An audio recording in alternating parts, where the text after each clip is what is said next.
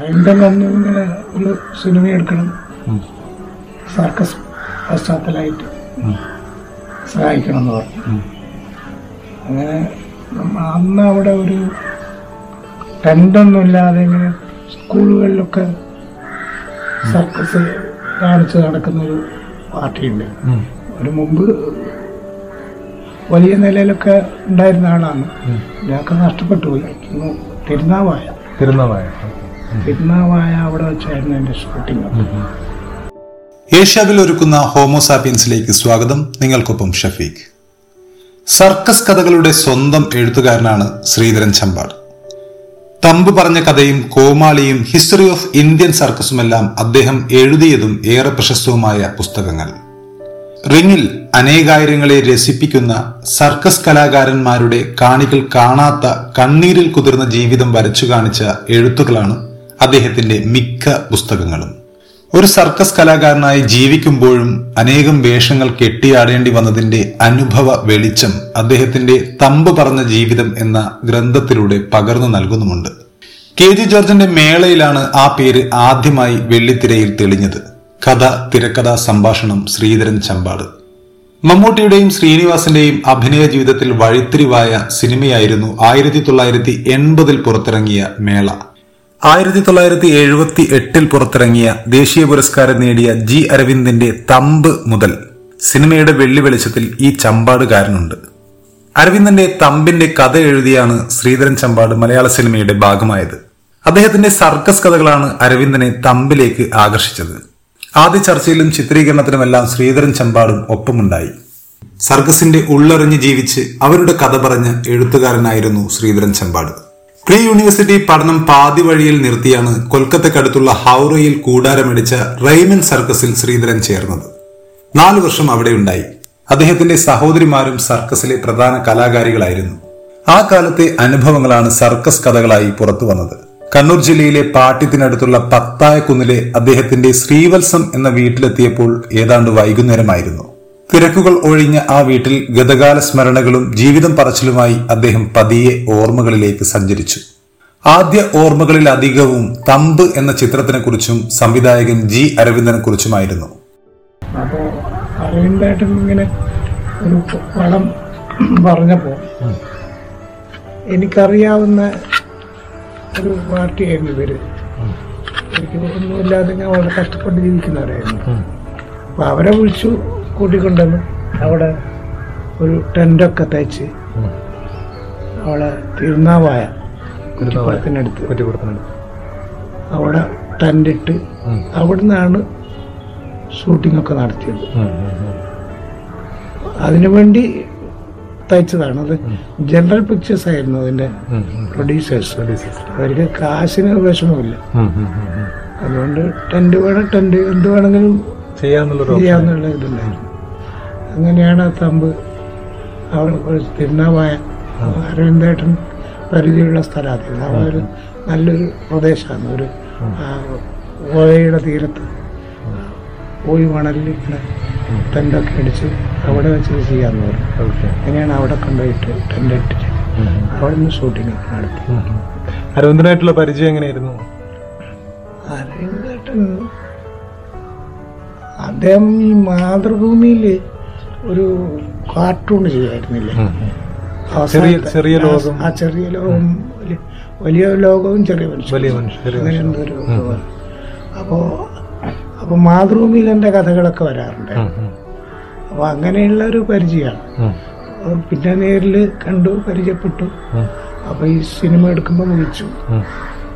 ഈ തമ്പിൽ അങ്ങനെ ഒരു പ്രത്യേക കഥയൊന്നുമില്ല. അങ്ങനെ എഴുതപ്പെട്ട ഒരു സ്ക്രിപ്റ്റ് ഒന്നും ഉണ്ടായിരുന്നില്ല. തമ്പിൽ അത് ഇങ്ങനെ ഒരു നമുക്കൊരു സർക്കസ് ബേസ് ആയിട്ട് ഒരു പടം എടുക്കണം. അതാണ് ഉദ്ദേശം. അതുകൊണ്ട് അതിനൊരു കഥ വേണം എന്നൊക്കെ പറഞ്ഞപ്പോൾ നമ്മളിങ്ങനെ ആലോചിച്ചപ്പോൾ കഥ ഏത് കഥ എടുക്കണം എന്നുള്ള ഒരു തീരുമാനത്തിലൊന്നും എത്താൻ കഴിഞ്ഞില്ല. അവസാനം പറഞ്ഞെങ്കിൽ നമുക്ക് ഒരു ഷൂട്ടിംഗ് തുടങ്ങാം. ഒരു ഏതെങ്കിലും ഒരു പാർട്ടീനെ കണ്ടെത്തണം സർക്കസ്കാരൻ അപ്പോൾ അങ്ങനെയാണ് എനിക്ക് പരിചയമുള്ള ഒരു ഒരു മുമ്പ് സ്വന്തം ടെന്റും കാര്യമൊക്കെ ഉള്ള സർക്കസ് ആയിരുന്നു ഉം, ഉം, അതൊക്കെ നഷ്ടപ്പെട്ട് ഇങ്ങനെ വളരെ സ്കൂളുകളിലൊക്കെ ഇങ്ങനെ സർക്കസ് സർക്കസ് കാണിക്കുന്ന ചെറിയ പൈസയൊക്കെ വാങ്ങിയിട്ട് അങ്ങനെയുള്ള ഒരു പാർട്ടിയായിരുന്നു. അവർ ഒരു അവരൊരു ഫാമിലി. ഫാമിലി മെമ്പേഴ്സേ ഉള്ളൂ. ഒന്നോ രണ്ടോ പുറത്തുനിന്ന്. അവരെ എനിക്കറിയാം പരിചയമുണ്ടായിരുന്നു. അപ്പോൾ അവരെ വെച്ച് ചെയ്യാന്ന് പറഞ്ഞു. അങ്ങനെയാണ് അവരെ വിളിച്ചു കൂട്ടിക്കൊണ്ടുപോയി. അവിടെ തിരുനാവായ. അറിയുന്നേട്ടന് അവിടെ ആ ലൊക്കേഷനാണ് ഇഷ്ടപ്പെട്ടത്. ഇഷ്ടപ്പെട്ടു മണപ്പുറം ഉണ്ടല്ലോ തിരുനാവായ മണപ്പുറം. അവിടെ വെച്ചായിരുന്നു ടെന്റൊക്കെ അവിടെയാണ് അടിച്ച് അവിടെ വെച്ച് ഷൂട്ടിങ് അത് ഒരു ശരിക്ക് പറഞ്ഞാൽ ഒരു സ്ക്രിപ്റ്റായിട്ട് മുൻകൂട്ടി എഴുതിയിട്ടൊന്നുമില്ല. അരുന്നേട്ടൻ പറഞ്ഞ ഇങ്ങനെ സർക്കസ് ബേസാണ് ഒരു സ്ക്രിപ്റ്റ് റിട്ടേൺ സ്ക്രിപ്റ്റ് അതൊന്നും വേണമെന്നില്ല പിന്നെ നമ്മൾക്ക് അത് നമുക്കൊരു പുതിയ രീതിയിൽ എടുക്കാം. സിനിമ ആദ്യം സ്ക്രിപ്റ്റൊക്കെ തയ്യാറാക്കി റിഹേഴ്സലൊക്കെ നടത്തി. അതൊന്നും ഇല്ലാതെ ഒരു ഒറിജിനാലിറ്റി. Documentary plus documentary. സ്റ്റൈലുള്ള. അത് ഒറിജിനാലിറ്റി നഷ്ടപ്പെടാതെ ചെയ്യണം എന്നുള്ള ഇതുകൊണ്ടാണ് എന്നാൽ പിന്നെ അതിനൊരു സർക്കസ് വേണം അപ്പോൾ അത്ര ഇത് വലിയ സർക്കസ് ഒന്നും വേണ്ട. ജനറൽ പിക്ചേഴ്സ് ആണ് അവർക്ക് കാശൊക്കെ ഉണ്ട്. പക്ഷെ അരവിന്ദേട്ടന്റെ അഭിപ്രായത്തിനനുസരിച്ച് അതിന് അങ്ങനെ ഒരു ഒരു ഫേമസ് ആയിട്ടുള്ള ആൾക്കാരൊന്നും ആവശ്യമില്ല. ടെന്റ് ടെന്റ് ഇതൊന്നും വേണമെന്നില്ല. എങ്കിലൊരു ഒരു ടെന്റ് ഉണ്ടാക്കാം അങ്ങനെയാണ് എനിക്ക് പരിചയമുള്ള ഒരു കമ്പനിക്കാരുണ്ടായിരുന്നു. അവർക്ക് ഇങ്ങനെ മുമ്പ് ടെന്റും കാര്യങ്ങളൊക്കെ ഉണ്ടായിരുന്നു. ഒരു ഫാമിലി. ഒരു ഒരു പുറത്തുനിന്നുള്ളവരങ്ങനെയല്ല ഫാമിലിയാണ്. ഏട്ടനും അനുജനും രണ്ടാൾ. അവരുടെ ഭാര്യ അവർ പിന്നെ അവരുടെ മക്കൾ അങ്ങനെ പിന്നെ ഒരു കുറച്ച് പേര് ഉണ്ടായിരുന്നു. ഉം. കൂട്ടത്തിൽ. അവരോടൊപ്പം ഉം, അവരെ പരിചയം ഉണ്ടായിരുന്നു. അങ്ങനെ ഒരു ഒരു പാർട്ടി വെച്ച് ചെയ്യാന്നുള്ളത് ഞാൻ എന്റെ ഫ്രണ്ടാട്ടിനോട് ചോദിച്ചു. ഇങ്ങനെ ഉണ്ട് ഒരു പാർട്ടി ഉണ്ട് അവരെ വെച്ച് അത് മതി ധാരാളം. അങ്ങനെ അവരെ ആയിട്ട് ബന്ധപ്പെട്ട്. അവരെ കൂട്ടിക്കൊണ്ടുപോയി അവിടെ തിരുനാവായ അവിടെ ഷൂട്ടിങ് അപ്പം ഒരു താൽക്കാലികമായിട്ടൊരു രണ്ട് രണ്ട് പോൾ തമ്പ് ഉം, പോളെന്ന് പറഞ്ഞാൽ ഈ ഉണ്ടല്ലോ. ഈ കമ്പ്. കമ്പ് വെക്കുന്നത് കമ്പ്. അതായത് എന്നാ പറയാം. കിങ് പോൾ എന്ന് പറയും. ആ രണ്ട് വലിയ തമ്പ് അല്ല വലിയ കൂടാരത്തിന്റെ തൂണുകൾ. ചെറിയ തൂണുകളൊക്കെ സൈഡ് പോൾ മറ്റേ ക്വാർട്ടർ പോൾ എന്നെല്ലാം പറയുന്നത്. അങ്ങനെ സർക്കസുകാരുടെ ഭാഷയാണ്. താൽക്കാലികമായിട്ടൊരു രണ്ട് പോൾ രണ്ട് രണ്ട് തൂണുള്ള. ഒരു ടെന്റ് ഉണ്ടാക്കി അവിടുന്ന് അങ്ങനെ തിരുനാവായ ആ മണപ്പുറത്ത് വെച്ച് ഷൂട്ട് ചെയ്യാന്ന് പറഞ്ഞു. അതൊക്കെ അരവിന്ദേട്ടന്റെ ഇഷ്ടമാണ് അവിടെ വെച്ചിട്ട് ഒരു അത് അവിടുന്ന് തന്നെ ടെന്റൊക്കെ ഉണ്ടാക്കി. ഞാൻ ഞാനിവിടുന്ന് ടെൻമ ഈ ടെന്റ് ഉണ്ടാക്കുന്നവരും കട്ട് ചെയ്യുന്നവരും തുന്നവരൊക്കെ കൊണ്ടുപോയി. അവിടെ വെച്ചിട്ട് ടെന്റൊക്കെ ഉണ്ടാക്കി. അങ്ങനെയാണ് അവിടെ ഷൂട്ടിങ് ചെയ്യുന്നത്. സർക്കസുമായുള്ള ബന്ധത്തെക്കുറിച്ചായി പിന്നീടുള്ള എന്റെ ചോദ്യം. അതിന് അദ്ദേഹം തന്റെ ബാല്യകാലത്തെക്കുറിച്ചുള്ള ഓർമ്മകളിലേക്ക് നോണ്ടു കയറി. സർക്കസ് ആയിട്ട് എങ്ങനെയാണ് ഒരു ഇത്ര അഭേദ്യ ഞാനോ? ഉണ്ടാകുന്നത്? അത് എന്റെ ഫാമിലി ഉള്ളവര് സർക്കസിലുണ്ടായിരുന്നു. എന്റെ രണ്ട് സിസ്റ്റേഴ്സ് ചെറുപ്പത്തിലെ. അത് അന്നത്തെ ദാരിദ്ര്യം. കാരണം ചെറുപ്പത്തിൽ നമ്മളെ അച്ഛനൊക്കെ മരിച്ചുപോയി. കുടുംബത്തിന് സാമ്പത്തികമായിട്ട് വലിയ കഴിവൊന്നുമില്ല. ഞങ്ങളുടെ നാല് അഞ്ച് മക്കളുണ്ട്. ഉം, മൂത്തതെല്ലാം സിസ്റ്റേഴ്സ് ഞാനാണ് ഏറ്റവും ഇളയത്. അമ്മ ശരിക്ക് വേറെ ജോലിയൊന്നുമില്ല. അച്ഛൻ മരിച്ചതോടുകൂടി അനാഥമായി കുടുംബം. അവർ സിലോണിലായിരുന്നു. ഫാമിലി അച്ഛനും അമ്മയും എല്ലാം സിലോണിലായിരുന്നു. സിലോണിന് അച്ഛൻ ഇവിടെ കൂട്ടിക്കൊണ്ടുവന്നത്. നാട്ടിൽ അന്നിവിടെ അന്ന് ഒരു ഒരു വർഷം. ഒന്നര വർഷം ഒറ്റ കഴിഞ്ഞപ്പോൾ അച്ഛൻ മരിച്ചു അച്ഛന് ക്യാൻസറായിരുന്നു അപ്പോൾ കുടുംബം ശരിക്കും അനാഥമായി പോയി ഉം, ഞങ്ങൾ നാല് മക്കളുണ്ടായിരുന്നു അന്ന്. അപ്പോൾ കുടുംബത്തിന് അന്നത്തെ ഇന്നത്തെ സാഹചര്യം പോലെയല്ല. അന്ന് വലിയ ദാരിദ്ര്യമാണ് നാട്ടിൽ മൊത്തത്തിൽ ദാരിദ്ര്യാവസ്ഥ. അപ്പോൾ അന്ന് ആരോ പറഞ്ഞു നമ്മളെ വീട്ടിന്റെ പരിസരത്ത് ഒരു സ്ത്രീ സർക്കസ് ഉണ്ടായിരുന്നു മുംബൈ. അപ്പോൾ അവരെ ബ്രദറുണ്ട് അവരോട് ആരോ പറഞ്ഞു ഇങ്ങനെ നമ്മൾ ഉള്ള കുട്ടികളെ രണ്ട് കുട്ടികളുണ്ട്. പിന്നെ പെൺകുട്ടികളെ സർക്കസിൽ പോകാൻ ഇഷ്ടപ്പെടുന്നുണ്ട്. അങ്ങനെ അങ്ങനെ അദ്ദേഹം വന്ന് അമ്മയായിട്ട് സംസാരിച്ച് ശരിക്കും കുടുംബത്തിൽ ദാരിദ്ര്യമാണ് ഞങ്ങളെന്ന നാല് പെൺകുട്ടികളും ഞാനും അഞ്ച് മക്കളാണ് അമ്മയ്ക്ക് വേണ്ട പെട്ടവരൊന്നും ഇവിടെ ഉണ്ടായിരുന്നില്ല. നാട്ടിൽ അമ്മ അച്ഛനും കല്യാണം അമ്മേനെ കല്യാണം കഴിക്കുന്നത് സിലോണിലാണ് അമ്മ സിലോണിൽ ജനിച്ചു വളർന്നു നാട്ടിൽ വലിയ ബന്ധങ്ങളൊന്നുമില്ല. അങ്ങനെയാണ് സർക്കസിലേക്ക് സഹോദരിമാർ അപ്പോൾ അതെ. അപ്പോൾ കുടുംബത്തിലെ ദാരിദ്ര്യം കൊണ്ട് ഈ രണ്ട് പെൺകുട്ടികളെ സർക്കസിലേക്ക് കൊടുത്തു. അവരുടെ പേരെന്തൊക്കെയാ?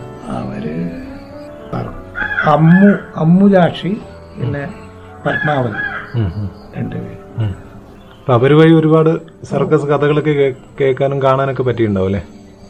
അതെ അല്ല എനിക്ക് ചെറുപ്പത്തിൽ അറിയാലോ. എനിക്ക് അവർ സർക്കസ് പോകുമ്പോൾ എനിക്ക് ഒരു അഞ്ചു വയസ്സേ പറ്റിയുള്ളൂ അന്നേ ഇതിനെ കുറിച്ച് ഇങ്ങനെ കേട്ടറിവുണ്ടല്ലോ.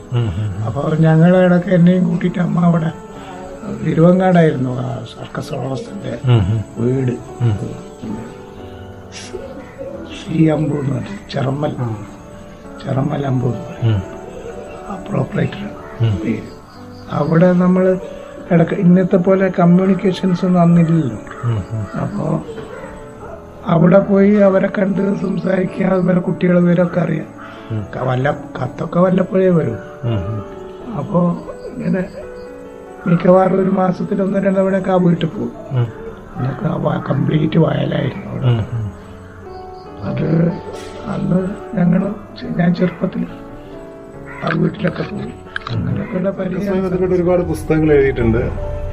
മിക്കവാറും പുസ്തകങ്ങളൊക്കെ സർക്കസ് ബേസ്ഡ് ആണ് പിന്നെ അതാണ് ആ ചെറുപ്പകാലത്തേക്കുള്ള ഒരു ബന്ധം ബന്ധങ്ങളും അതിനെക്കുറിച്ച് കൂടുതൽ അറിയാവുന്നതുകൊണ്ട് അതിനെ എഴുതി. കാരണം നമുക്ക് അറിയുന്ന കാര്യങ്ങൾ പറയുന്നതാണല്ലോ. എളുപ്പം. അറിയാത്ത കാര്യങ്ങൾ നമ്മൾ പറഞ്ഞിട്ട് പിന്നെ വെറുതെ മേനിനടിക്കുക എന്നല്ലാതെ അതുകൊണ്ട് അറിയാവുന്ന സർക്കസിനെ കുറിച്ച് എനിക്ക് നന്നായി അറിയാം. അതുകൊണ്ട് അതിനെ കുറിച്ച് എഴുതി പിന്നെ അത് മാത്രമല്ല സർക്കസിനെ കുറിച്ച് ആരും അന്ന് എഴുതിയിരുന്നില്ല. മലയാളത്തിൽ വന്നൊരു കഥ. എം ടിയുടെ വളർത്തുമൃഗങ്ങൾ വളർത്തുമൃഗങ്ങൾ ആണ് സർക്കസിനെ കുറിച്ച് ആദ്യമായിട്ട് വന്ന ഒരു കഥയാണ് എം ടി ആണ് എഴുതി അന്ന് നമ്മളൊന്നും രംഗത്തില്ല. അത് സമ്മാനമൊക്കെ. മലയാളത്തിൽ അന്നത്തെ ഈ ലോക കഥാ മത്സരം ഉണ്ടായിരുന്നു. അതിൽ മലയാളത്തിലെ മലയാള ഭാഷയിൽ നടത്തിയ മത്സരത്തിൽ ഒന്നാം സമ്മാനം കിട്ടിയ കഥയാണത്. വളർത്തുമൃഗങ്ങൾ സർക്കസ് ഒരു സർക്കസ് പെൺകുട്ടിയുടെ കഥയാണ്.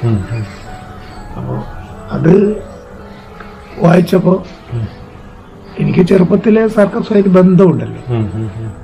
സർക്കസിനെ കുറിച്ച് കൂടുതൽ അറിയാം എന്നുള്ളതുകൊണ്ട് ഈ എം ടിയുടെ കഥ വായിച്ചപ്പോൾ എനിക്കും തോന്നി ഇതുപോലെ കഥകൾ എഴുതാം. അങ്ങനെയാണ് സർക്കസ് ബേസായിട്ട് എഴുതാൻ തുടങ്ങി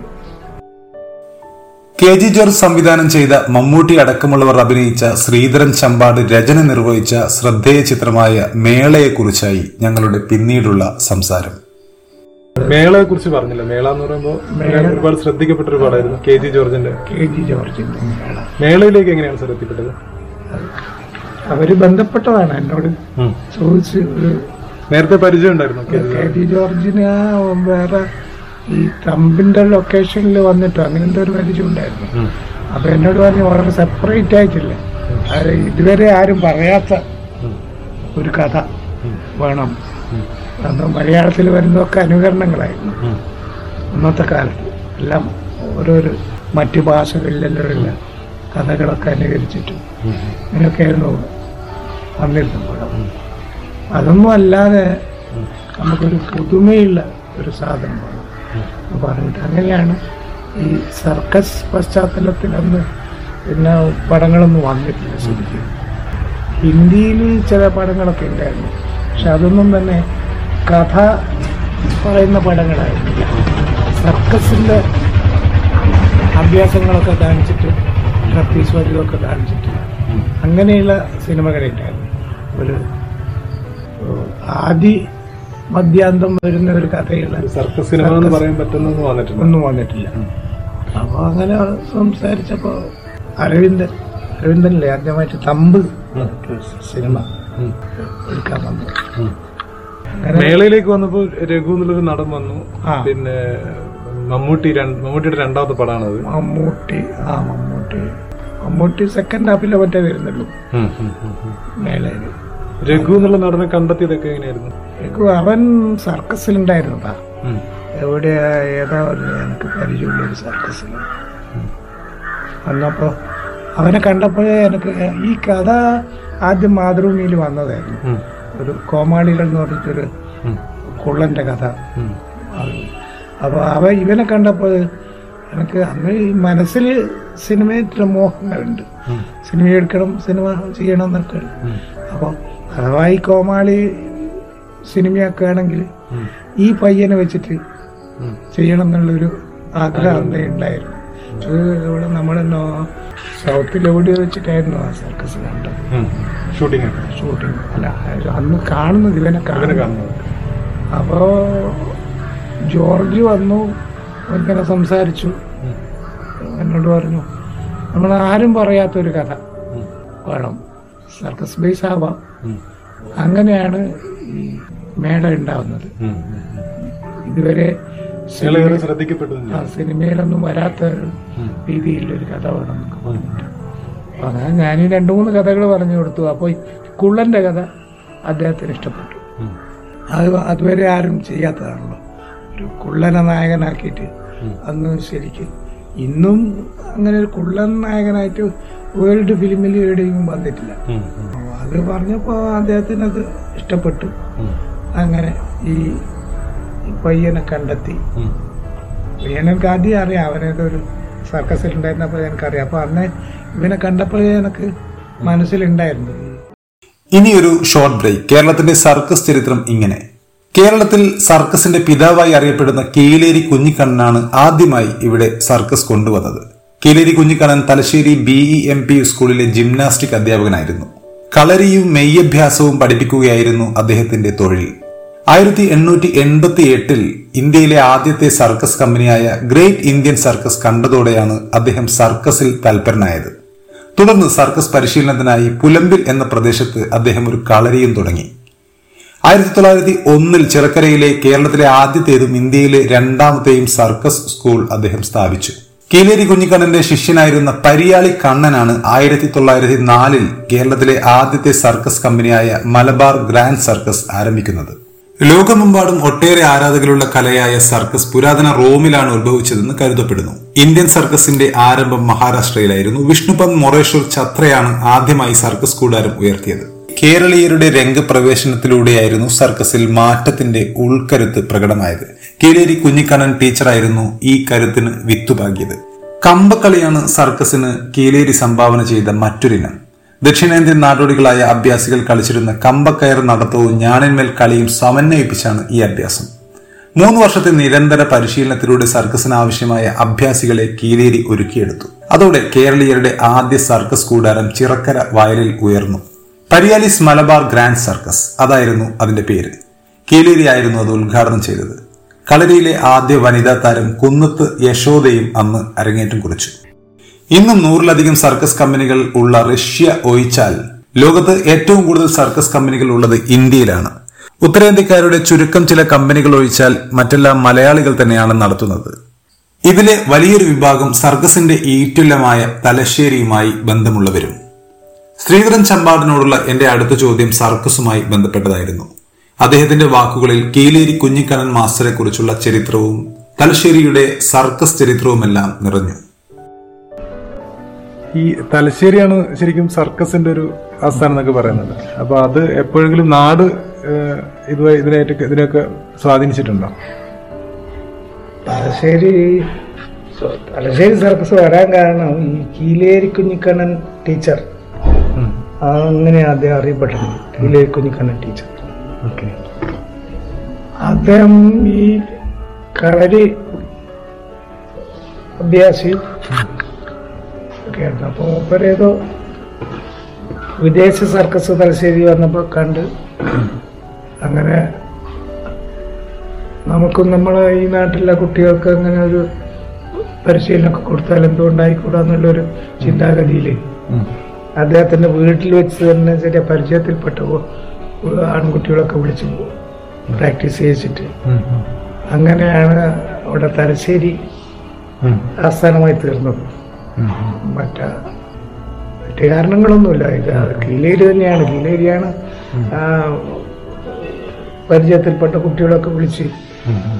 പ്രാക്ടീസൊക്കെ ചെയ്യിച്ചു മുപ്പരി എവിടെയൊക്കെ. തമിഴ്നാട്ടിലും അവിടെ ഇവിടെയൊക്കെ ഇങ്ങനെ പോയപ്പോൾ. ഈ അന്ന് ഈ തമിഴ്നാട്ടിലൊക്കെ ഈ കമ്പ കളിക്കാര് മറ്റേ മലക്കം മറിച്ചിലുകാരായിട്ട് അങ്ങനെ. അഭ്യാസികളുണ്ടായിരുന്നു. സർക്കസ് എന്ന് പറഞ്ഞിട്ടില്ല.